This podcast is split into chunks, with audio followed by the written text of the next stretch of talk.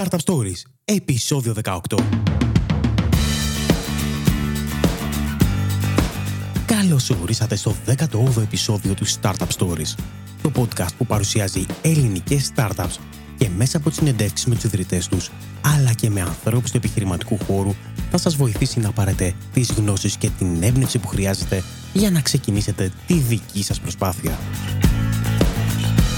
Σας ευχαριστώ που για μία ακόμη εβδομάδα είστε εδώ μαζί μου και αφιερώνετε χρόνο από την καθημερινότητά σας για να ακούσετε αυτό εδώ το podcast. Ο σημερινός μας καλεσμένος είναι ο ιδρυτής και δημιουργός της Warply, μιας εταιρείας που εξειδικεύεται στο mobile marketing και μέσα στα τελευταία χρόνια έχει κάνει σημαντικά βήματα κατακτώντας την ελληνική αγορά. Ο λόγος για το Γιάννη Δοξαρά, που πραγματικά ήταν χυμαρώδη στη συζήτηση που θα ακούσετε. Σε αυτό το επεισόδιο λοιπόν μιλάμε για το τι είναι και πού θα πάει το mobile marketing μέσα στα επόμενα χρόνια, όπου και θα ακούσουμε πράγματα τα οποία πιθανό να μην γνωρίζατε. Φυσικά μιλάμε και για τη Warply. Ο Γιάννης μας μιλάει για την πορεία της εταιρείας, λέει για τα λάθη που έκαναν στην αρχή και παραλίγο να τους κοστίσουν πολύ ακριβά, τι θα έκανε διαφορετικά, πώς και γιατί επέλεξαν να κινηθούν στην αγορά της Ινδίας, ποιο είναι το επιχειρηματικό μοντέλο που προτείνει σε οποιοδήποτε νέο επιχειρηματία και πολλά πολλά ακόμη. Είναι μια συζήτηση γεμάτη πληροφορίες, την οποία αξίζει να ακούσετε μέχρι το τέλος. Α ξεκινήσουμε λοιπόν να ακούσουμε τον Γιάννη Δοξαρά.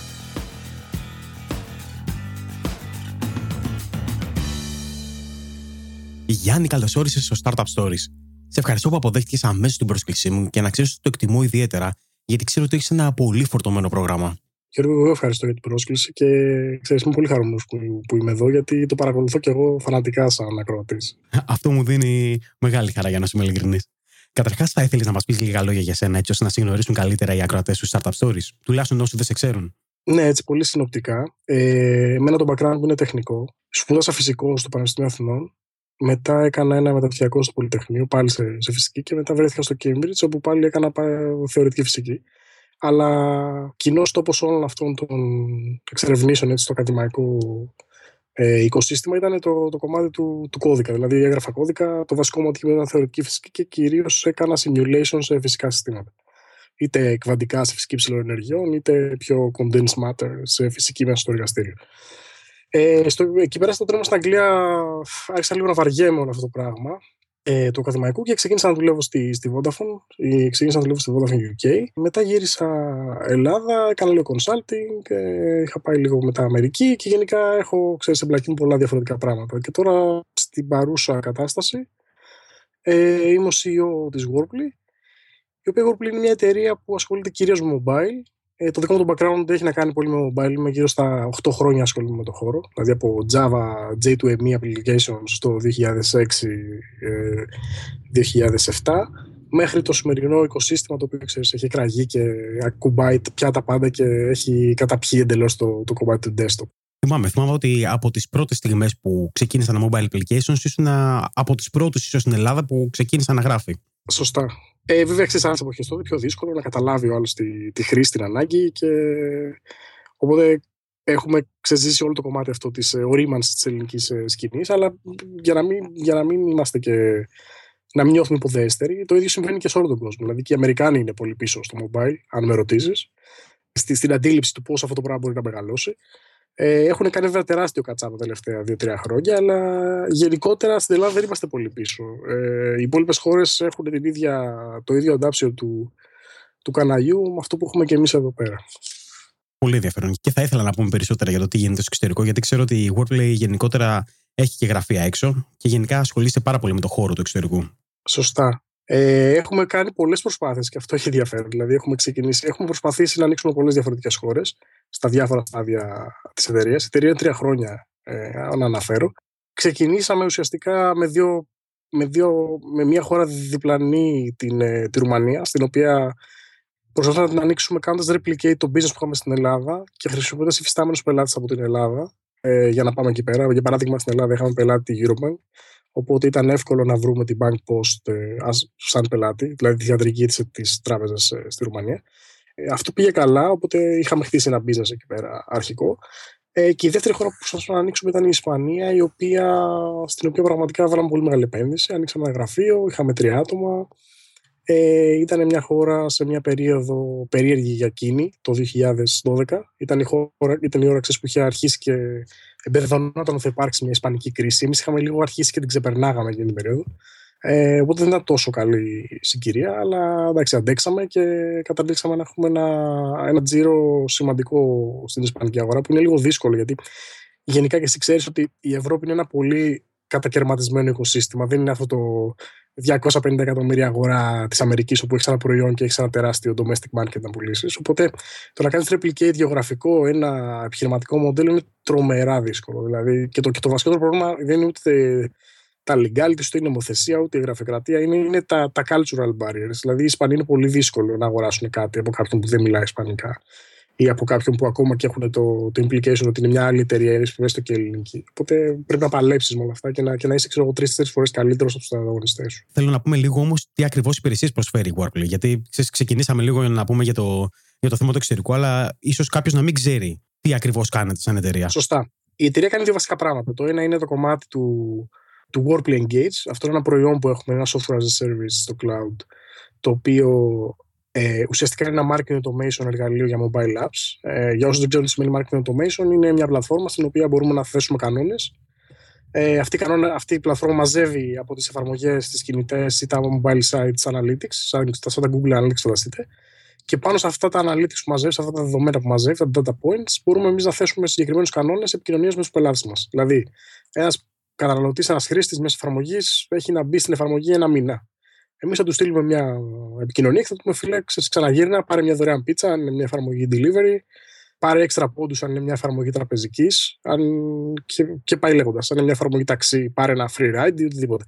Και ακριβώς έτσι ξέρουμε, μοντελοποιούμε όλες τις ε, διαδικασίες και τις φάσεις ενός καταναλωτή, πότε τον κάνουμε acquire, πότε αυτός ο καταναλωτής αρχίζει να μειώνεται το retention του, πότε αυτός ο καταναλωτής αρχίζει να αυξάνει ε, η πιθανότητα να τον χάσουμε, να πάει σε έναν ανταγωνιστή. Οπότε ανάλογα προσαρμόζουμε και το μήνυμά μας. Γενικά υπάρχει ένα πολύ μεγάλο.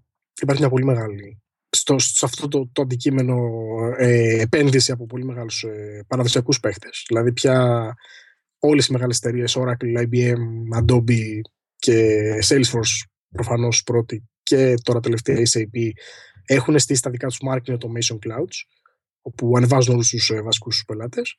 Εμείς, επειδή έχουμε και ένα πολύ καλό background διαφημιστικό, έχουμε ένα πολύ δυνατό USP στο κομμάτι της παρουσίασης όλων αυτών των, ε, των επικοινωνιών. Οπότε δεν είναι στατικά πράγματα.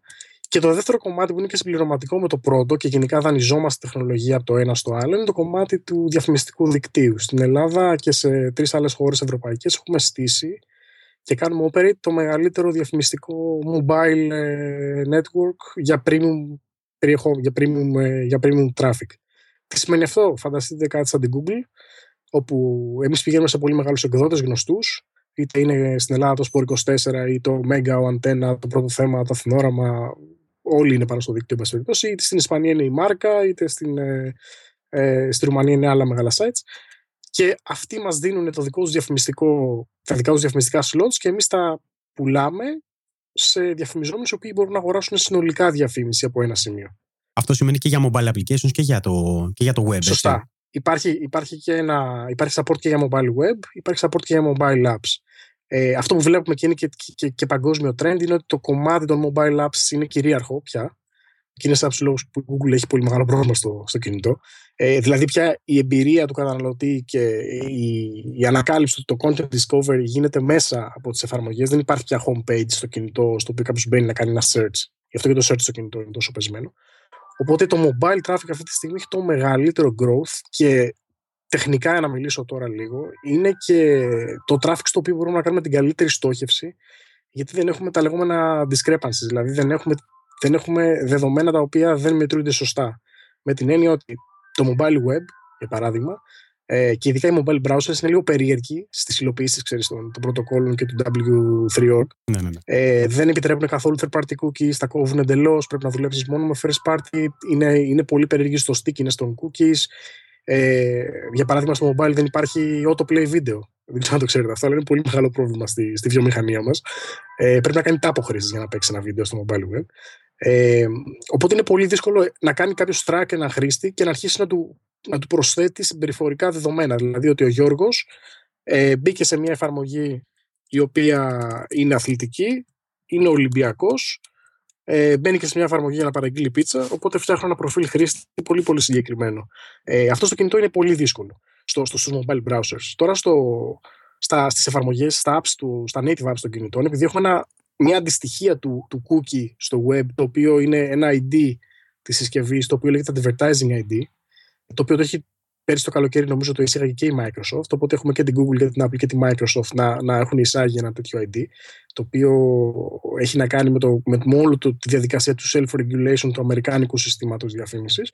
Οπότε τι γίνεται, ε, όλες οι εφαρμογές που κατεβάζεις, είτε είναι το πρώτο θέμα, είτε είναι το, το Sport24 ή ο Sky, θα σου δώσουν ένα συγκεκριμένο ID για αυτή την εφαρμογή για να το χρησιμοποιήσεις για διαφήμιση. Ο καταναλωτής με τον ίδιο τρόπο που κάνει και στα cookies μπορεί να το κάνει reset αυτό το ID, να το αλλάξει. Οπότε, εγώ αν έχω φτιάξει ένα προφίλ για τον Γιώργο και εσύ πας και κάνεις reset το ID σου, το χάνω. Οπότε ξεκινάω να μετράω από την αρχή και να κάνω categorize από την αρχή. Αλλά είναι πάρα, πάρα πολύ μικρό το ποσοστό αυτών των χρηστών που το κάνουν. Νομίζω ότι ακριβώς... δεν το ξέρουν οι περισσότεροι. Δηλαδή... Ακριβώς. Αυτό είναι το αστείο. Αυτό θέλω να πω. Ότι έχουν κάνει τόσο anti-patterns στο UI και το UX του design των settings και η Apple και η Google και η Microsoft, όπου για να βρεις που είναι αυτό το πράγμα μέσα στο κινητό σου στα settings πρέπει να πας 7 οθόνες μέσα, 5 οθόνες μέσα και είναι πολύ δύσκολο να το κάνεις reset. Οπότε το traffic που έχουμε το native αυτή τη στιγμή μπορεί να μας δώσει τεράστια δυνατότητα στόχευσης, ε, μπορεί να μας δώσει πάρα πολύ δυνατά sticky profiles, τα οποία οι διαφημιζόμενοι τα χρυσοπληρώνουν λόγω ακριβώς αυτής της μεγάλης άνθεσης του, του programmatic. Το οποίο programmatic, μια και το ξεκινήσαμε να το, να το εξηγήσουμε καθόλου λίγο, ε, είναι ο νέος τρόπος αγοράς διαφήμισης online, ο οποίος έχει, έχει έρθει να αλλάξει τα πάντα ουσιαστικά. Και αυτό που κάνουμε στην ουσία είναι το εξής: Ότι κάποιος διαφημιζόμενος μπορεί σε πραγματικό χρόνο, την ώρα δηλαδή που ζωγραφίζεται ένα site, που το, που το, που το κατεβάζει ο browser από το server, μπορεί σε εκείνη τη στιγμή να κάνει bid για το advertising slot το συγκεκριμένο. Αυτό του δίνει μια τεράστια δυνατότητα να πάρει όλα τα δεδομένα χρήστη, δηλαδή του καταναλωτή του Γιώργου εκείνη τη στιγμή που κοιτάει το site, και να δει τι ομάδα είναι. Αν αυτός ο χρήστης είναι ήδη υφιστάμενος πελάτης μου στο, και τον έχω στο CRM μου. Να το συνδέσει με τα δικά του τα first party data. Αν αυτός δηλαδή ο χρήστης είναι πελάτης, ξέρω εγώ, της Aegean και χθες πέταξε από Λονδίνο Αθήνα. Οπότε να του εμφανίσω άλλο μήνυμα. Οπότε ο κάθε διαφημιζόμενος παίρνει αυτή την πληροφορία. Το industry standard είναι ότι πρέπει σε 400 milliseconds να, να πάρουμε αυτή την πληροφορία χρήστη, ξέρεις, τα tags, να τα, να τα κάνουμε cross-check με τη βάση μας, με τους κανόνες που έχουμε και να απαντήσουμε με ένα συγκεκριμένο bid σε cents, πόσο δηλαδή θέλουμε να χτυπήσουμε το slot. Και αυτό το πράγμα γίνεται σε πραγματικό χρόνο. Και αυτή είναι όλη η μαγεία του, του real-time bidding, το οποίο έχει αλλάξει εντελώς τον τρόπο με τον οποίο αγοράζουμε και πουλάμε διαφήμιση. Τον έχει κάνει εντελώς χρηματιστηριακό. Ε, δηλαδή, ένας εκδότης που δίνει traffic σε ένα τέτοιο σύστημα δεν ξέρει πόσα λεφτά θα πάρει πίσω. Περιμένει να δεις στο τέλο της μέρας ξέρεις, το άθροισμα όλων αυτών των, ε, των impressions, των χιλίων impressions για να δει πόσο είναι το CPM που αγοράζει. Οπότε έχει ένα πολύ μεγάλο ενδιαφέρον και υπάρχει μια πολύ μεγάλη δυνατότητα εκεί πέρα να, να γράψουμε πολύ advanced AI και πολύ advanced αλγορίθμους για να κάνουμε optimize αυτό το σύστημα. Δεν είναι τυχαίο ότι όλα τα μεγάλα μυαλά αυτή τη στιγμή στην Αμερική και σε, και σε ερευνητικό επίπεδο, στην Google, σε, στο Harvard, οπουδήποτε, δουλεύουν πάνω σε αλγορίθμους ε, για αυτό το κομμάτι και επίσης δεν είναι τυχαίο ότι όλο το κομμάτι των big data έγινε drive από όλη αυτή τη διαδικασία στόχευσης και mining όλων αυτών των δεδομένων τα οποία παράγονται καθημερινά. Γιατί μιλάμε για, μιλάμε για petabytes δεδομένων και, και, και data points που, που προκύπτουν από την στόχευση την καθημερινή. Μου λες ότι υπάρχει μια καταγραφή των συνηθιών των χρηστών, έτσι. Σωστά, σωστά. Και υπάρχει και ένα, γίνεται και ένα μεγάλο ζήτημα ξέρεις, για το privacy και όλα αυτά. Ναι, και αυτό ήθελα να σε ρωτήσω. Υπάρχει κάποιο νομικό συγκεκριμένο, κάποιο νομικό πλαίσιο πάνω σε αυτό; Ναι, είναι πολύ ενδιαφέρον και αυτό σαν, σαν ερώτηση για να είμαι απόλυτα ειλικρινής, αυτή τη στιγμή υπάρχει ένα πολύ μεγάλο gray area το οποίο κανείς δεν δέχεται να ακουμπήσει. Και είναι αυτό το κομμάτι των, των, του data collection. Δηλαδή η Google ας πούμε, αυτή τη στιγμή κάνει από μόνο της retargeting αλγοριθμούς στους οποίους κανένας καταναλωτής δεν έχει κάνει opt-in. Σωστά. Κατάλαβες. Δηλαδή μπαίνεις σε ένα site, δεν έχουν όλα τα sites.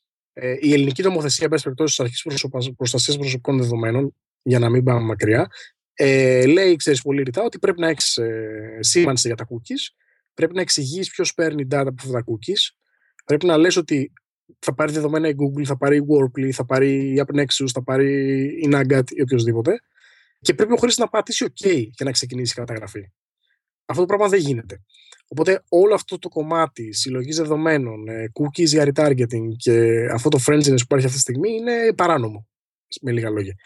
Αυτό το πράγμα βέβαια συμβαίνει αυτή τη στιγμή γιατί ο, ο πολιτής και ο αγοραστής είναι η ίδια η Google. Καταλαβες. Δηλαδή, πηγαίνω εγώ στην Google ή στο Facebook, στο, στο audience network του, αν και το Facebook είναι ένα opt-in σύστημα. Δηλαδή, έχεις κάνει opt-in από τη στιγμή που γράφεσαι και, ναι, και δέχεσαι τα. Και γι' αυτό έχει, έχει και τεράστια δύναμη το Facebook. Και ξέρεις, ο ένας, ο ένας λόγος που το Facebook μπορεί να κυριαρχήσει over Google είναι ακριβώς επειδή έχει το, επειδή του παρέχει τη δυνατότητα να χρησιμοποιεί τα δεδομένα σου και ο άλλος είναι ακριβώς επειδή έχει ένα προφίλ δικό σου στο οποίο κάνεις login και ξέρει ποιος είσαι σε όλες τις οθόνες. Στο κινητό σου, στο smartwatch, στο, στο desktop, οπουδήποτε. Είναι, είναι πολύ σημαντική αυτή η πληροφορία. Δηλαδή, οι υπόλοιποι προσπαθούμε να την κάνουμε simulate με ψεύδο fingerprinting στατιστικές μεθόδους, οι οποίες δεν πολύ δουλεύουν, έχουν ψηλό discrepancy. Αλλά για να γυρίσω πίσω, όλα αυτά τα δεδομένα που χρησιμοποιούμε για επαναστόχευση ε, είναι παράνομα αυτή τη στιγμή. Αλλά αν δηλαδή υπάρξει ένα claim, θα, θα, θα βρεθεί κάποιος να απολογείται στα δικαστήρια. Όπως όπως το έχει πάθει η Google αυτή τη στιγμή στη Γερμανία και έχει πολύ μεγάλο πρόβλημα. Η ευρωπαϊκή νομοθεσία είναι πολύ πιο strict από την Αμερικάνικη. Οι Αμερικάνοι έχουν ένα, έχουν ένα tendency να κάνουν self-regulate. Δηλαδή υπάρχουν οργανισμοί των ενώσεων, είτε ο IAB, είτε το Mobile Marketing Association, είτε το, ε, το FT στην Αμερική που κανονίζει τα εμπορικά standards και κάθονται και μιλάνε μόνοι τους και βρίσκουν τους τρόπους. Στην Ευρώπη υπάρχει, ξέρεις και εσύ, υπάρχει το κομμάτι της κεντρικής εξουσίας, μάλλον της κεντρικής νομοθεσίας, που είτε φτιάχνει μια διρεκτίβα, η οποία έρχεται μετά και ενσωματώνεται στο εθνικό δίκαιο, που εμείς είμαστε σε αυτή την ε, κατάσταση τώρα. Έχει έρθει δηλαδή ένα directive από τις ε, Βρυξέλλες και έχει ενσωματωθεί στο εθνικό δίκαιο και έχει κάνει και μια γνωμοδοσία η Επιτροπή ε, Προσωπικών Δεδομένων. Είτε ε, έχει regulations στην Ευρωπαϊκή Νομοθεσία. Δηλαδή έχει ένα κανόνα ο οποίος με το που ψηφίζεται στις Βρυξέλλες ισχύει για όλα τα κράτη-μέλη. Είναι δηλαδή επιρισχύ του, του εθνικού δικαίου. Τώρα είμαστε στην. Μάλιστα φέτος ε, συζητάει ο ΑΙΑΜ Ευρώπης με το Ευρωπαϊκό Κοινοβούλιο και την Επιτροπή ε, Προσωπικών Δεδομένων για το πώς θα είναι αυτοί οι κανόνες. Και μάλιστα νομίζω ότι φέτος θα, θα ψηφιστεί και το, και, το, και το regulation. Οπότε θα έχουμε ένα πολύ ξεκάθαρο τρόπο με τον οποίο θα πρέπει να συλλέγουμε δεδομένα. Αλλά αυτός θα είναι σίγουρα μία opt-in μέθοδος σε οποιοδήποτε site μπαίνουμε. Το οποίο είναι σημαντικό αν το καλοσκεφτεί. Δηλαδή, αλλάζει πολύ την εμπειρία του καταναλωτή και του χρήστη σε όλα τα sites, τα, Σωστά, ναι, τα ειδησογραφικά ή οτιδήποτε. Αυτό στην ουσία γίνεται drive όχι τόσο πολύ από τις εταιρείες που πουλάνε διαφήμιση, όπως εμείς, η Google ή το Facebook ή οποιοδήποτε, αλλά γίνεται πάρα πολύ drive από το γεγονός ότι στο programmatic, αυτό που, δηλαδή, που περιέγραψα πριν, όταν έρθει η P&G ή η Unilever ξέρω, ή η Nestlé που είναι ξέρεις, πολυεθνικές εταιρείες και σου πούνε ότι εγώ θέλω να πάρω δεδομένα καταναλωτή για να κάνω στόχευση. Για να, για να κάνω στόχευση οπουδήποτε πάω για αγοράσω διαφήμιση. Δεν με ενδιαφέρει, θα μου δώσουν όλα τα δεδομένα. Άρα, εγώ για να πουλήσω δεδομένα σε μια πολυεθνική, γιατί υπάρχουν και αυτά τα επιχειρηματικά μοντέλα και μάλιστα είναι από τα πιο ενδιαφέροντα. Γιατί εσύ βγάζεις λεφτά για κάτι που σου ανήκει, το έχεις συλλέξει και δεν σου ανήκει καθόλου διαφημιστικός χώρος. Αλλά βγάζεις ένα, δύο, τρία πέννη για κάθε impression διαφημιστικό που γίνεται. Εσείς αυτή τη στιγμή χρησιμοποιείτε αυτό το μοντέλο; Εμείς αυτή τη στιγμή χρησιμοποιούμε αυτό το μοντέλο, αλλά μόνο για sites τα οποία μας έχουν δώσει τη δυνατότητα. Αλλά τι γίνεται τώρα; Αν εγώ δεν έχω συλλέξει τα δεδομένα σωστά, οι πολυεθνικοί, επειδή έχουν πολύ ισχυρά legal τμήματα και δεν πρόκειται να το δεχθούν, θα μου πούνε: OK, ενδιαφέροντα αυτό που έχεις μαζέψει, αλλά δεν μπορούμε να τα χρησιμοποιήσουμε. Οπότε, αν εγώ δεν κάνω clear την, την opt-in διαδικασία όλων των καταναλωτών προτού συλλέξω δεδομένα, είναι σαν να τα συλλέγω για δικιά μου χρήση χωρίς καμία εμπορική αξία και δεν έχει κανένα νόημα. Ναι. Οπότε είμαστε λίγο σε αυτή τη διαδικασία. Υπάρχουν πάρα πολλά networks που συλλέγουν δεδομένα, τα οποία τα συλλέγουν με λάθος τρόπο και μόλις υπάρξει αυτό το regulation, ε, θα πρέπει να αλλάξουν τη διαδικασία συλλογής και να ξεκινήσουν από την αρχή. Κατάλαβα. Το περιέγραψα λίγο έτσι πολύ γενικά, αλλά έχει πολύ ενδιαφέρον αυτό και ήθελα λίγο να το βάλω σε, μια, σε ένα συγκεκριμένο πλαίσιο. Θεωρείς ε, ότι το μέλλον του, του online marketing πρακτικά θα βασίζεται σε προσωποποιημένες διαφημίσεις; Αυτό καταλαβαίνω. Ναι, ναι. Νομίζω δεν υπάρχει, ξέρεις, ε, ναι, η απάντηση μονολεκτική είναι ασφαλώς σίγουρα, ναι. Και αυτό που συμβαίνει τώρα και έχει πολύ ενδιαφέρον και το, πιο, και το, και το πολύ ενδιαφέρον είναι αυτό που, σου, που, που ανέφερα πριν ότι ουσιαστικά έχει επενδύσει η Oracle που είναι ξέρεις, πολύ σημαντικό να βλέπεις έναν γίγαντα το, ξέρεις, το, του CRM και, το, και των databases ή το Salesforce που είναι ένας ξέρεις, κλασικός παραδοσιακός CRM παίχτης να έχουν επενδύσει τόσο πολύ σε αυτά τα marketing clouds. Ε, αυτό που θέλουν να κάνουν είναι το εξής. Είναι αυτό που σου ανέφερα πριν σαν παράδειγμα εντελώς προσωποποιημένη ένα προς ένα διαφήμιση που θα φτάνει στο επίπεδο να συνδέσουν όλα τα δικά τους first party data πότε αγόρασες, ποιος είσαι, ποια είναι, τα, ποια είναι η διεύθυνσή σου, που τα, τα έχουν αυτοί στη δικιά τους βάση, με όλα τα third party data που μπορούν να πάρουν από το δίκτυο. Ότι ταξιδεύεις και έχεις κάνει check-in, login στο WiFi σε ένα αεροδρόμιο στο Άμστερνταμ, άρα είσαι στο Άμστερνταμ. Ε, οτιδήποτε μπορείς να φανταστείς, που είναι third party providers και τους τα δίνουν. Οπότε θα μπορεί, για παράδειγμα, το πιο ενδιαφέρον παράδειγμα που χρησιμοποιούν αυτό τη Aegean θα μπορείς εσύ να έχεις ταξιδέψει Λονδίνο-Αθήνα και την επόμενη μέρα σε όλα τα sites που μπαίνεις, οπουδήποτε στον κόσμο, θα βλέπεις μια διαφήμιση της Aegean που θα σου λέει ή της Lufthansa, τώρα μην μένουμε στι εταιρείες και κάνουμε διαφήμιση. Θα, θα βλέπεις μια διαφήμιση και θα σου λέει Ευχαριστούμε που πέταξες μαζί μας χθες. Δώσε μας ένα feedback για την πτήση σου και πήρες ε, άλλα 500 χίλια μίλια λόγω αυτής της πτήσης. Δηλαδή το, το ad space το οποίο πουλάει ο κάθε εκδότης θα είναι εντελώς προσωποποιημένο, όχι στο επίπεδο ενδιαφέροντων, αυτά τα έχουμε ξεπεράσει ήδη, θα είναι στο επίπεδο consumer data. Δηλαδή τι αγόρασες, πότε αγόρασες, πότε λύγει ξέρω εγώ, η, η εγγύηση της συσκευής που έχεις αγοράσει για να στο θυμίζεις να την ανανεώσεις, πότε λύγει η ασφαλεία σου, οτιδήποτε. Ε, οπότε ναι, πάμε πάρα πολύ γρήγορα σε μια τέτοια κατάσταση. Τώρα μεταξύ μας νομίζω ότι ακούγεται λίγο τρομακτικό όλο αυτό. Από την άλλη, όμως, νομίζω ότι στο τέλος της ημέρας ο καταναλωτής βγαίνει ωφελημένος μέσα από αυτή την κατάσταση. Και τι εννοώ; Εννοώ ότι όταν πλέον θα μπορώ να βλέπω διαφημίσεις και προσφορές που αφορούν τις δικές μου συνήθειες ή όταν οι εταιρείες δίνουν προσφορές εξατομικευμένες για εμένα, τότε πρακτικά έχει φύγει ένα μεγάλο μέρος του θορύβου που υπάρχει αυτή τη στιγμή και έτσι θα μπορεί οποιοδήποτε καταναλωτής να δει πράγματα που πραγματικά τον ενδιαφέρουν. Σωστά. Είναι ακριβώς όπως το λες. Δηλαδή, στην ουσία, μειώνει το κλάτερ και την, ξέρεις, αυτό το, το θόρυβο πληροφορίας που μπορεί να παίρνεις και άσχετα πράγματα που δεν σε ενδιαφέρουν. Ε, είναι λίγο πιο στοχευμένη και πιο προσωποποιημένη. Υπάρχει μια μεγάλη. Στο κινητό το βλέπουμε πολύ πιο έντονο αυτό. Υπάρχει, υπάρχει ένα μεγάλο misconception με τον τρόπο που πρέπει να επικοινωνήσει με τον καταναλωτή. Αν καταλάβει ότι έχεις πάρει πάρα πολλή πληροφορία γύρω από το πρόσωπό του, αν έχεις συλλέξει πολλή πληροφορία, με το που είναι, με το ποιος φίλος είναι εκείνη τη στιγμή, αν βλέπει μια ταινία σε ένα σινεμά ή οτιδήποτε, γίνεται λίγο spooky. Οπότε πρέπει να προσέξεις να είσαι relevant, αλλά να μην αποκαλύψεις τόσο, να μην αποκαλύψεις ότι ξέρεις τόσα πολλά, ούτως ώστε να τον τρομάξεις. Αλλά σίγουρα στο τέλος της μέρας το πράγμα πηγαίνει προς τα εκεί. Υπάρχει βέβαια παράλληλα και μια μεγάλη. Ε, γιατί γενικά το κομμάτι του AdTech, της τεχνολογίας της διαφήμισης, είναι ένας τεράστιος χώρος που γίνεται και ένα μεγάλο consolidation, by the way, αυτή την περίοδο. Υπάρχει ένα μεγάλο κομμάτι της online διαφήμισης από εταιρείες οι οποίες κάνουν αυτό το privacy management που λέμε. Δηλαδή, πώς ακριβώς το Facebook Μπορείς να πεις ότι αυτή η διαφήμιση δεν με ενδιαφέρει, δεν θέλω να ξαναδώ αυτή τη διαφήμιση από αυτό το διαφημιζόμενο. Κατάλαβες. Ή κρύψε μου τις παρόμοιες mm-hmm. διαφημίσεις. Θα έχεις τη δυνατότητα σε third party συστήματα να λες ότι για αυτούς τους 15 διαφημιζόμενους δεν θέλω να παίρνουν ποτέ δεδομένα μου. Από οποιοδήποτε ad network ε, μπορεί να γίνει στόχευση. Οπότε μπορείς να κάνεις opt-out και από διαφημιζόμενους και να έχεις κάποιο. Γιατί δεν είναι ξεκάθαρο ε, δεν, είναι ξεκάθαρη, δεν, είναι ξεκάθαρο ownership το, των δεδομένων σου και ποιος θα τα λαμβάνει, αλλά είναι κάτι σαν ψεύδο ψεύδο ownership και από τη στιγμή μπορείς να λες ότι εγώ δεν θέλω να παίρνει αυτός ο συγκεκριμένος διαφημιζόμενος στο συγκεκριμένο ad network δεδομένα. Και πάλι αυτό είναι λίγο για advanced χρήστες όμως, έτσι. Είναι για advanced χρήστες, ναι. Βέβαια, εξαρτάται πόσο θα το εξηγήσουμε και το πιο σημαντικό είναι, το ξέρουμε όλοι μας αυτό, είναι το πόσο αυτό το πράγμα μπαίνει μέσα στο, στην εμπειρία της διαφήμισης. Δηλαδή, αν υπάρχει ένα κουμπάκι πάνω από τη διαφήμιση και λέει θέλω να το ξαναδώ, είναι κάτι το οποίο είναι, ξέρεις, το convenience είναι πολύ απλό και το καταλαβαίνει ο καταναλωτής δεν θα τον βάλουμε ποτέ να μπει σε ένα τρίτο σύστημα, να κάνει login και να αρχίσει να κάνει tick ή να βλέπει. Ε, αντιλαμβάνεσαι. Δηλαδή κάτι που ναι, τον ναι, ναι, πείραξε, ναι. θα υπάρχει δυνατότητα να το κάνει ε, hide και να το ξαναδεί, να κάνει opt-out από τον διαφημιζόμενο ή οτιδήποτε. Η Warply πόσα, πόσα χρόνια υπάρχει σαν εταιρεία; Η Warply είναι τρία χρόνια σαν εταιρεία. Έχει ένα, έχει ένα φρενή ρυθμό ανάπτυξης. Έχει ένα ρυθμό ανάπτυξης περίπου στο 300% year over year ε, στα revenues. Ε, είναι μια εταιρεία που είναι profitable από πέρυσι, δηλαδή το δεύτερο χρόνο λειτουργίας της. Πόσα άτομα είστε στην εταιρεία, Είμαστε τώρα, είμαστε τώρα 17 άτομα. Έχετε γραφεία Ελλάδα μόνο, Έχουμε γραφεία αυτή τη στιγμή σε τρεις χώρες. Ε, έχουμε γραφεία Ελλάδα, έχουμε γραφεία στην Ινδία που ξεκινήσαμε ένα, ένα business unit πολύ πρόσφατα και είμαστε πολύ χαρούμενοι με το πώς ε, εξέλιξε η κατάσταση εκεί πέρα. Ε, και αυτό έχει πολύ ενδιαφέρον να συζητήσουμε πόσο μεγάλη αγορά είναι αυτή. Και έχουμε και ένα, και ένα γραφείο τώρα στη Νέα Υόρκη ανοίξει πρόσφατα. Είχαμε ένα πιο παλιά, το είχαμε κλείσει και το ξανανοίξαμε τώρα. Ε, η εταιρεία πέρασε κάποια προβλήματα στην αρχή. Ε, να σταθώ και το παραλίγο, γιατί είχε ενδιαφέρον. Είναι η κλασική συνταγή του ότι πήραμε κάποια λεφτά, προσπαθήσαμε να ανοίξουμε, να ανοίξουμε μια καινούρια χώρα.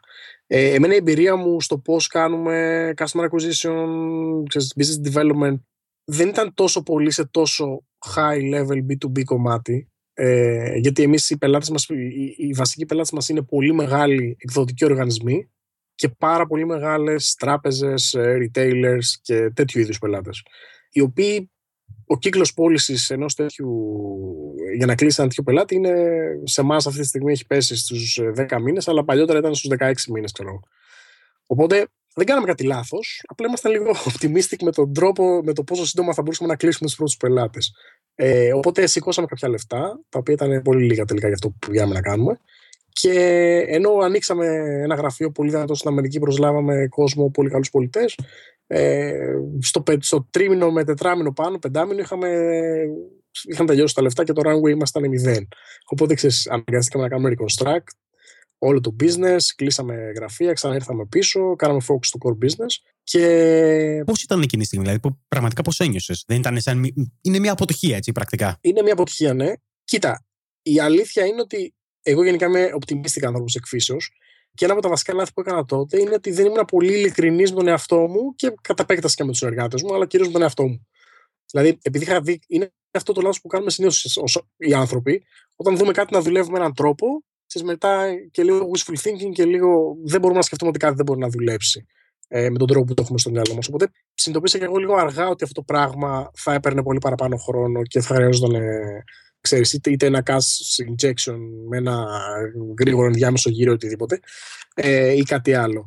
Το βασικό λάθος που κάναμε ήταν ότι θεωρούσαμε ότι μπορεί να ανοίξουν τα πράγματα πολύ πιο γρήγορα ενώ δεν, ε, δεν υπήρξε αυτό και γενικά είχε μια εμπειρία πολύ τραυματική γιατί εμείς είχαμε ε, είχαμε ένα πολύ μεγάλο burn rating την περίοδο, δηλαδή τρομακτικά μεγάλο σε σχέση με το τι έχουμε και σήμερα ακόμα, που αυτή τη στιγμή ας πούμε τιμολογούμε 10 φορές τα λεφτά που τιμολογούσαμε τότε. Οπότε ναι, είναι τρομακτικό γιατί δεν είναι απλά μια αποτυχία ενός startup που είναι funded, το οποίο OK, τελειώνει το runway και μαζεύονται όλοι οι founders και λένε παιδιά, OK, ας κάνουμε κάτι άλλο και ξέρεις, life goes on. Ναι, ναι, ναι. Ήταν η αποτυχία ότι έχεις κόσμο, έχεις υπαλλήλους, ακόμα και να απολύσεις κόσμο έχεις να δώσεις ε, στην Ελλάδα. Πώς το λένε, αποζημιώσεις. Δηλαδή στην ουσία υπήρχε ένα χρέος, δεν υπήρχε δηλαδή αποτυχία απλά, υπήρχε και ένα χρέος μεγάλο το οποίο έπρεπε να αποπληρωθεί. Πλάζω ότι εμείς είχαμε και ένα ομολογιακό δάνειο, το οποίο έπρεπε να και αυτό να αποπληρωθεί. Γενικά ήταν λίγο η κατάσταση δύσκολη. Είχατε και μια ε... ιδέα την οποία την πιστεύατε. Έτσι. Δηλαδή δεν θέλατε να εγκαταλείψετε την ιδέα, απλά προφανώς ανακαλύψατε ότι ήταν ε, λάθος η προσέγγιση που πήγατε να κάνετε. Ναι, ήταν λάθος προσέγγιση. Το προϊόν δεν ήταν πολύ όριμο. Ήταν και αυτό μια άλλη μεγάλη αλήθεια. Γενικά γίνανε πολλά λάθη. Εδώ ξέρεις, είσαι, είσαι πολλές φορές 100% σίγουρος ότι θα δουλέψεις κάτι και δεν δουλεύει. Πόσο μάλλον όταν ξέρεις, υπάρχουν τρει-τρει παράγοντες που είναι, ξέρεις, κάνουν introduce ε, αβεβαιότητα στο σύστημα. Οπότε ναι, ήταν πολύ δύσκολη κατά ε, περίοδος. Εκεί τι έγινε, ε, επιστρέψατε στην Ελλάδα και πώς. Ναι, εκεί επιστρέφω στην Ελλάδα και ένας άλλο ένας άλλος βασικός λόγος που δεν πήγε πολύ καλά αυτό το πράγμα ήταν ότι ήταν ένα καινούριο προϊόν που δεν είχε μια αγορά υφιστάμενη να την έχει κατακτήσει. Το οποίο ήταν ένα πολύ μεγάλο λάθος που είχαμε κάνει. Δηλαδή, επειδή το βλέπω και συχνά να επαναλαμβάνεται αυτό από άλλους. Όταν λες αγορά, εννοείς τοπική αγορά. Τοπική αγορά, έστω μία αγορά, ξέρεις. Δεν, δεν μπορείς να κάνεις replicate ένα μοντέλο όταν δεν έχεις πάρει το 50-60-70% μέσα αγοράς. Γιατί πρέπει να στήσεις μια εταιρεία. Δηλαδή, κατάλαβες τι λέω. Μια ιδέα δεν μπορεί να γίνει replicate γεωγραφικά ή αναvertical. Πρέπει να υπάρχει μια δομή εταιρική συγκεκριμένη, η οποία μπορεί να γίνει μετά replicate και να υποστηρίξει. Ε, με την έννοια ότι όταν φεύγει ένας founder, κατάλαβες, και πάει κάπου αλλού. Συμφωνώ, συμφωνώ απόλυτα. Με διαφορά time zone είναι πολύ δύσκολο. Ή έστω να έχεις τεστάρει ένα business, ρε παιδί μου. Εμείς εξαρτάται και το business, για να μην, λίγο, ναι, να μην, το, να μην βάζουμε ταμπέλες.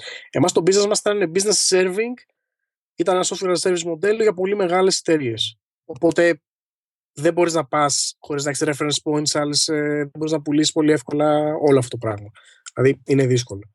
Ε, εν πάση περιπτώσει, ναι, γύρισα, γύρισα πίσω, κάναμε ένα πολύ μεγάλο restructuring και ουσιαστικά επειδή κάναμε focus σε κάτι πολύ συγκεκριμένο, όσο μπορείς να κάνεις focus σε μια αγορά σαν την Ελλάδα, που ξέρεις δεν υπάρχει laser focus γιατί δεν υπάρχει μεγάλη αγορά, καταφέραμε, να, καταφέραμε αυτό το πράγμα να γυρίσει πολύ γρήγορα ε, γιατί τέξτε εδώ πέρα είχαμε ένα business το οποίο υπήρχε και ήταν ε, βιώσιμο και να αρχίσει να γίνεται, να γίνεται profitable πάρα πολύ γρήγορα. Οπότε μπορέσαμε και κάναμε και το product development που χρειαζόταν να κάνουμε, κάναμε και το, και το hiring, το reconstruction που έπρεπε να γίνει, δηλαδή έφυγε, έφυγε κόσμος, ήρθε καινούριο κόσμος, ε, που ήταν πιο in line με το καινούριο vision της εταιρείας.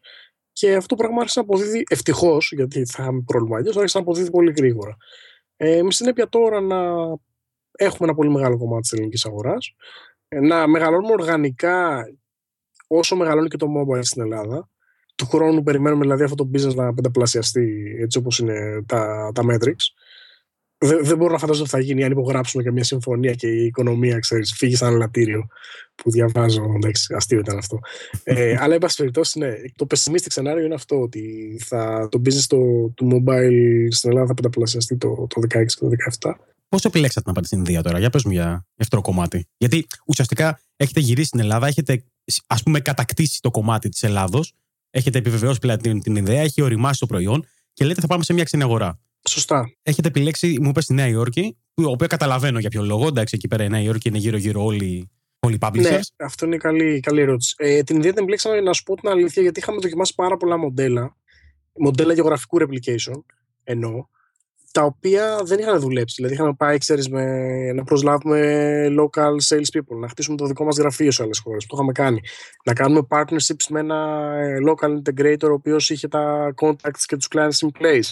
Το οποίο πάλι δεν δούλεψε, γιατί όταν δεν παίρνει κάποιος 5-10 retainer το μήνα, δύσκολα θα σε βάλει priority. Ε, το μόνο μοντέλο που είχαμε δει να δουλεύει, το οποίο το συνιστώ σε όλους πραγματικά, γιατί είναι, και, είναι ψηλό είναι ξεκάθαρο ότι θα δουλέψει από πριν, είναι να βρεις κάποιον ο οποίος έχει ένα έτσι πολύ δυνατό entrepreneurial, ε, μια entrepreneurial προσέγγιση στα πράγματα. Και εμείς το βρήκαμε αυτό στο πρόσωπο των δύο partner μας ε, στην Ινδία, οι οποίοι ήταν γνωστοί ήδη μου εμένα από Αγγλία, γενικά από τις σπουδές τότε, οι οποίοι είχαν ένα πολύ δυνατό network in place με, με contacts. Γενικά η Ινδία, ξέρετε, ακολουθεί ένα αγγλικό σύστημα, είναι μια βαθιά ταξική κοινωνία, έχουν κάστες, είναι λίγο περίεργοι. Οπότε το να είναι κάποιος ε, και να έχει ξέρεις, ένα πολύ καλό network in place και να έχει ασχοληθεί και με ιδιαίτερες τεχνολογίες στο παρελθόν και να έχει κάνει και exit, εγώ το θεωρώ κάτι το οποίο μου δίνει το confidence ότι αυτό το πράγμα σε πολύ μεγαλύτερο βαθμό από το να πήγαινα με έναν local integrator που θα είμαι το τελευταίο, στο 15ο προϊόν στο δικό του το product list, θα μπορούσε να μου δώσει τη δυνατότητα. Οπότε το ένα ήταν η συγκυρία των προσώπων, τα οποία ήταν πάρα πολύ capable να κάνουν execute αυτό που είχαμε στο μυαλό μας. Και το δεύτερο ήταν το κομμάτι ε, του growth και των metrics του, του ειδικού οικοσυστήματος. Δηλαδή, άμα, άμα κάτσετε και θα δείτε λίγο εις βάθος, θα εντυπωσιαστείτε. Ε, υπάρχουν γύρω στα 500 εκατομμύρια ε, ενεργά smartphones, ε, χρήση των apps είναι στο, στο Θεό και γενικά αυτό που έχει πολύ μεγάλη σημασία είναι ότι όπως και στην Κίνα όλες αυτές οι αγορές ε, τις, οι ασιατικές όπως και οι αφρικανικές που έχουν πολύ ενδιαφέρον δεν είχαν ποτέ, δεν περάσανε ποτέ την, την περίοδο του ίντερνετ, δεν είχαν ποτέ sites, δεν είχαν ποτέ το portals, πήγανε κατευθείαν στο mobile. Υπάρχει δηλαδή μια πολύ μεγάλη αντίληψη του πώς δουλεύει το, το εμπόριο και ειδικά το e-commerce η οποία είναι εξαιρετικά ενδιαφέρουσα και αυτό έχει περάσει πολύ γρήγορα στο και στο mobile. Αυτό βλέπουμε τώρα στα, στα reports που παίρνουμε. Περίτω να πω ότι στην Ινδία υπάρχουν τεράστια e-commerce sites με subscriptions ε, από καταναλωτέ τα οποία έχουν να κάνουν με 200, 300, 400 εκατομμύρια χρήστες. Δηλαδή, μιλάμε για growth ε, για potential growth το οποίο είναι τεράστιο.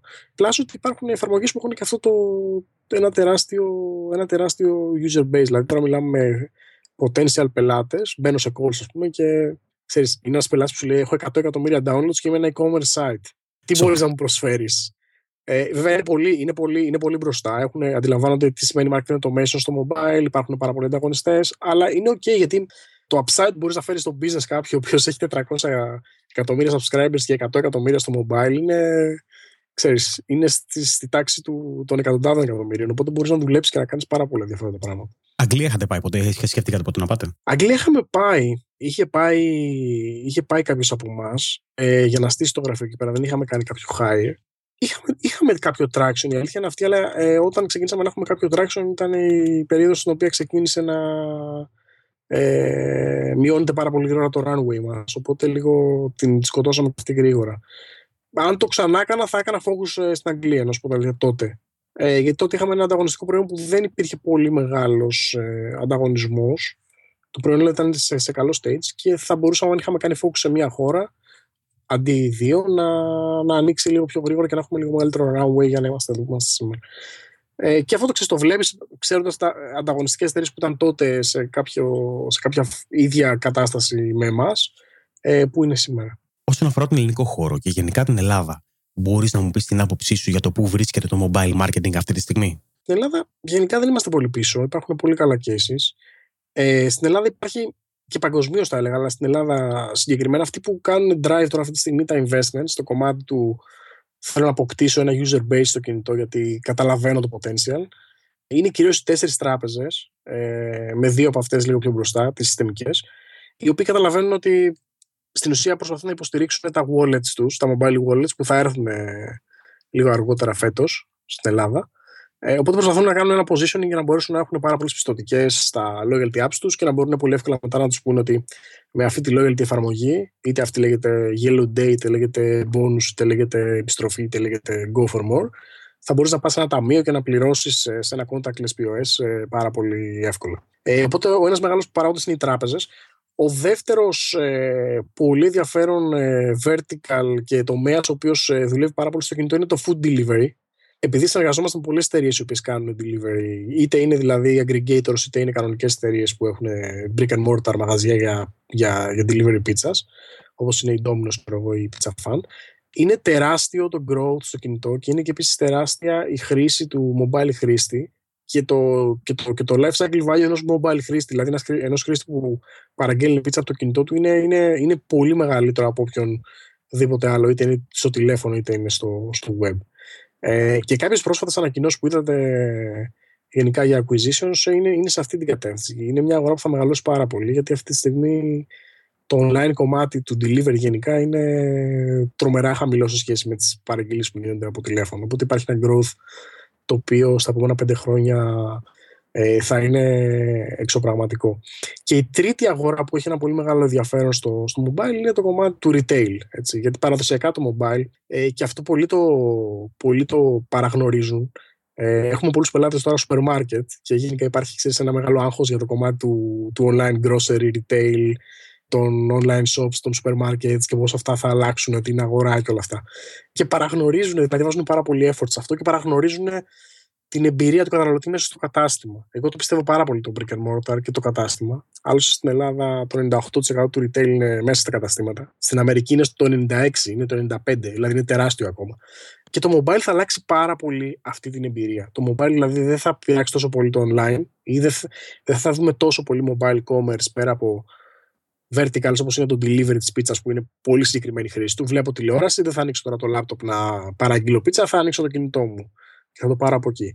Το mobile είναι παρόν όταν σκέφτομαι να αγοράσω κάτι, είναι παρόν όταν μπαίνω στο κατάστημα. Ε, ήδη μπορώ να πάρω την πληροφορία του, του walk-in με beacons και τέτοια installations τα οποία τώρα ξεκινάμε και στείλουμε σε, πολλούς μεγάλους, σε πολλά μεγάλα chains. Ε, το mobile είναι παρόν όταν είμαι στο διάδρομο και βλέπω τις προσφορές και το mobile θα είναι παρόν και όταν πάω στο συνταμιακή εξαργυρώσω το κουπόνι μου και πληρώσω κιόλας με το wallet που θα έχω εκεί μέσα και θα περάσω και τους πόντους της ε, αγοράς μου στο loyalty card που θα έχω πάλι μέσα στο κινητό μου. Δηλαδή το mobile θα, θα είναι παρόν σε όλη την εμπειρία αυτή και μιλάμε τώρα για την εμπειρία του 98% όλου του retail market. Έτσι. Δηλαδή ε, δεν ξέρω αν, αν μπορώ να μεταδώσω το πόσο μεγάλο είναι αυτό το πράγμα. Δεδομένου ότι το online commerce στην Ελλάδα είναι γύρω στο 2-3% περίπου του, του, του συνολικού ε, retail industry. Πρακτικά το mobile θα είναι μια επέκταση της εμπειρίας που ζεις μέσα σε ένα κατάστημα. Εγώ αυτό καταλαβαίνω. Δηλαδή θα μπαίνεις μέσα και θα σου έρχονται προσφορές, θα σου έρχονται εκπτώσεις ή κουπόνια και θα μπορείς όλα αυτά να, το, να τα αξιοποιήσει μέσα στο ίδιο το φυσικό κατάστημα. Σωστά, σωστά. Και θα είναι και το βασικό touch point, το βασικό δηλαδή μέσο επικοινωνίας ενός brand με τον καταναλωτή του. Δεν θα είναι δηλαδή πια το εταιρικό site. Ούτως ή άλλως στην Ελλάδα και αυτό έχει πολύ ενδιαφέρον στο, στο WorkPlay Network, στο οποίο μετράμε και, τα, και το mobile web και, τα, και το traffic stats. Το τελευταίο, το τελευταίο μήνα, το Μάιο, κλείσαμε με ένα 40% traffic από κινητό στα sites. Δηλαδή το 40% του traffic από το κινητό στα mobile sites, στα μεγάλα, ε, μέσω σταθμικά ήταν 40%. Και αν προσθέσουμε σε μερικούς ε, αν προσθέσουμε και το traffic που είχαν και τα mobile apps, γιατί αυτά δεν τα μετράει κανείς, δεν τα μετράει και η ένωση των, ε, των εκδοτών τους ή δεν μετράει καν το mobile. Αν προσθέσουμε και το traffic, τα impressions μέσα στα native apps, ξεπερνάμε το 50%. Είναι τεράστιο το ποσοστό. Είναι Ξέρεις, γιατί βλέπουμε, διαβάζουμε ξέρεις, κάποια άρθρα ξέρω, στο, στο e-marketer και στο, ότι στην Αμερική το mobile traffic ξεπέρασε το desktop, στην Αγγλία το έκανε πριν δύο μήνες. Στην Ελλάδα έχει συμβεί ήδη. Και γι' αυτό, γι αυτό λέω ότι το, το, το potential του, του, του mobile advertising είναι τεράστιο, γιατί αυτή τη στιγμή το budget, το μηντιακό που πάει στο mobile είναι της τάξης των 3, 3 περίπου 4-4%. Όταν το 50% είναι, του traffic είναι εκεί πέρα. Δυσαναλογία, τεράστια αυτή. Τεράστια, ναι. Τα μελλοντικά σου σχέδια για την εταιρεία και γενικά το όραμά σου, ποια είναι; Ναι, αυτό είναι μια καλή ερώτηση, στην οποία θα είμαι πολύ ειλικρινής, δεν έχω απαντήσει ακόμα. Δηλαδή, είμαστε τώρα σε μια περίοδο που αποφασίζουμε λίγο για το επόμενο έτσι μεγάλο βήμα. Αλλά ουσιαστικά το, το, το επόμενο μεγάλο βήμα σε ένα software as a service ε, μοντέλο, και αυτό έχει και ενδιαφέρον έτσι για τους ακροατές μας, οποιοδήποτε δηλαδή και, και scale να είναι. Γιατί εντάξει, εμείς είμαστε μια εταιρεία η οποία το average, γιατί εξαρτάται λίγο και, τι, και, και τι πουλάς και σε ποιον. Εμείς το, το average contract μας αναπελάτη αναχρόνο είναι πάνω από 150.000 ευρώ. Οπότε δεν είμαστε, ξέρεις, μια εταιρεία που πουλάει 100 ευρώ το μήνα subscription, 50, 100, 200, 300. Οπότε έχουμε ξεχωριστό ε, πολύ διαφορετικό τρόπο με το οποίο κάνουμε acquire πελάτες. Είναι B2B, πολύ corporate sales και όλα αυτά.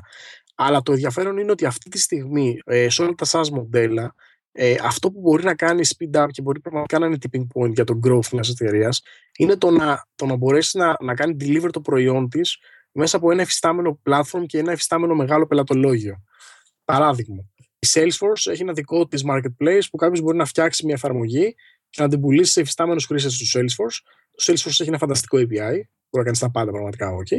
Και εσύ μπορείς να κάνεις piggyback στα εφιστάμενα Salesforce accounts και να αγοράσουν το προϊόν σου, πληρώνοντας μάλιστα το Salesforce. Δηλαδή στο account τους του Salesforce να δίνουν άλλα 2-3 ευρώ, 3.000 δολάρια το μήνα ακριβώς για τη δικιά σου υπηρεσία. Το Salesforce κάνει όλο το acquisition των χρημάτων, κάνει το invoicing και στα στέλνεις στο τραπεζικό σου λογαριασμό κάθε μήνα. Άμα έχεις δηλαδή 5 πελάτες των 3.000, θα παίρνεις κάθε μήνα 30.000 ευρώ χωρίς να έχεις κάνει τίποτα. Το ίδιο κάνει και η Oracle. Δεν έχει πλατφόρμα, αλλά μπορείς να κάνεις partnership deals. Ε, το ίδιο κάνει και η SAP, ε, με την οποία SAP είμαστε και affiliated εταιρεία. Έχουμε ε, κάνει graduate το, το δικό του startup πρόγραμμα, πρόγραμμα το Startup Focus και υπάρχει ένα flavor της εφαρμογής που τρέχει σε SAP HANA που είναι το δικό της in-memory ε, database και το, και το βασικό της στοίχημα για όλο το κομμάτι του cloud. Ε, οπότε υπάρχει και ένα marketplace για HANA εφαρμογές και μπορείς να, να κάνεις deliver την εφαρμογή σου μέσα από τέτοια deals. Το πολύ σημαντικό με αυτά τα κανάλια πώλησης είναι ότι πρώτον, μπορεί ο vendor να σου δώσει πληροφορία για το ποιοι είναι οι πολύ δυνατοί πελάτες του, δηλαδή ποιοι είναι οι champions.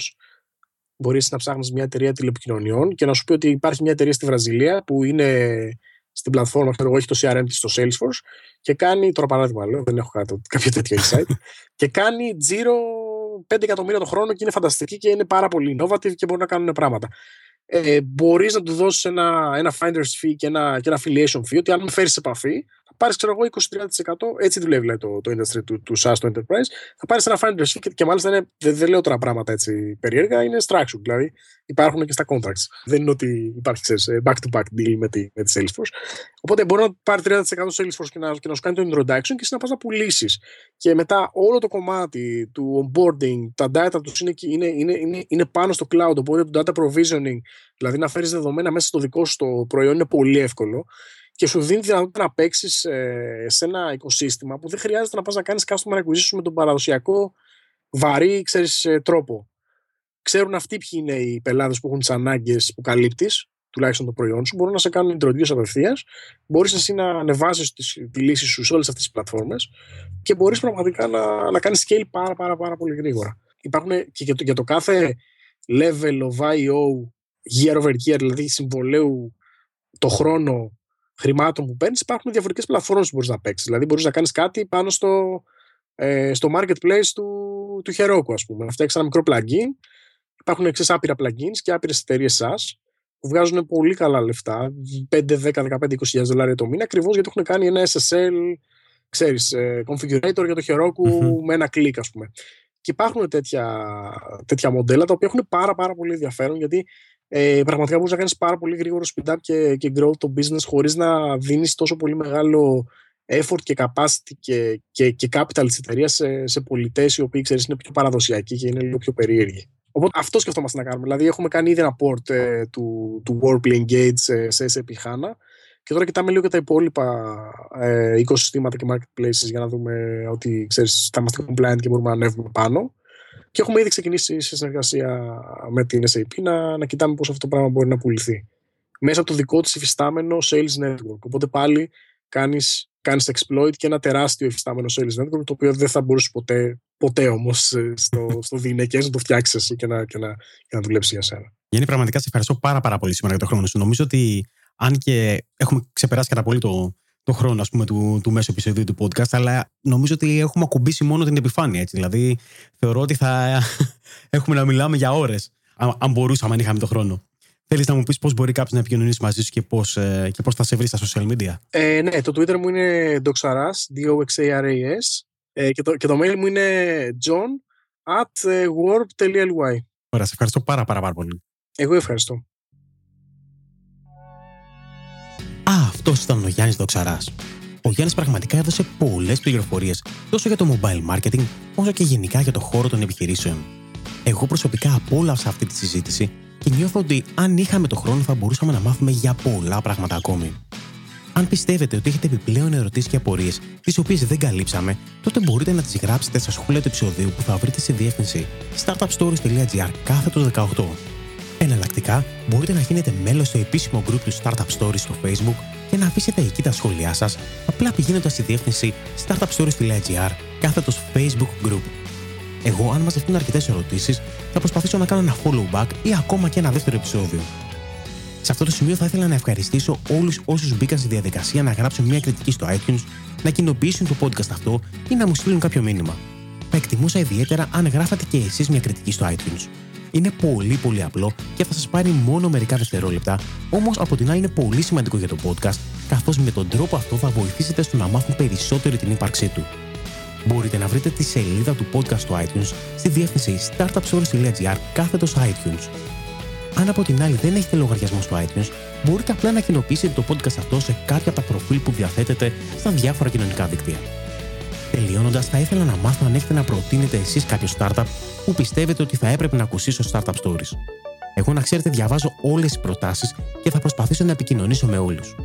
Στείλτε μου λοιπόν την πρότασή σας απλά συμπληρώνοντας τη φόρμα που θα βρείτε στη διεύθυνση startupstories.gr κάθετος propose. Για μία ακόμη φορά θέλω να σε ευχαριστήσω πάρα πάρα πάρα πολύ για τον χρόνο σας. Να ξέρετε ότι πραγματικά το εκτιμώ ιδιαίτερα. Είμαι ο Γιώργος Χατζημανόλης και μέχρι την επόμενη εβδομάδα σας εύχομαι να είστε και να περνάτε καλά.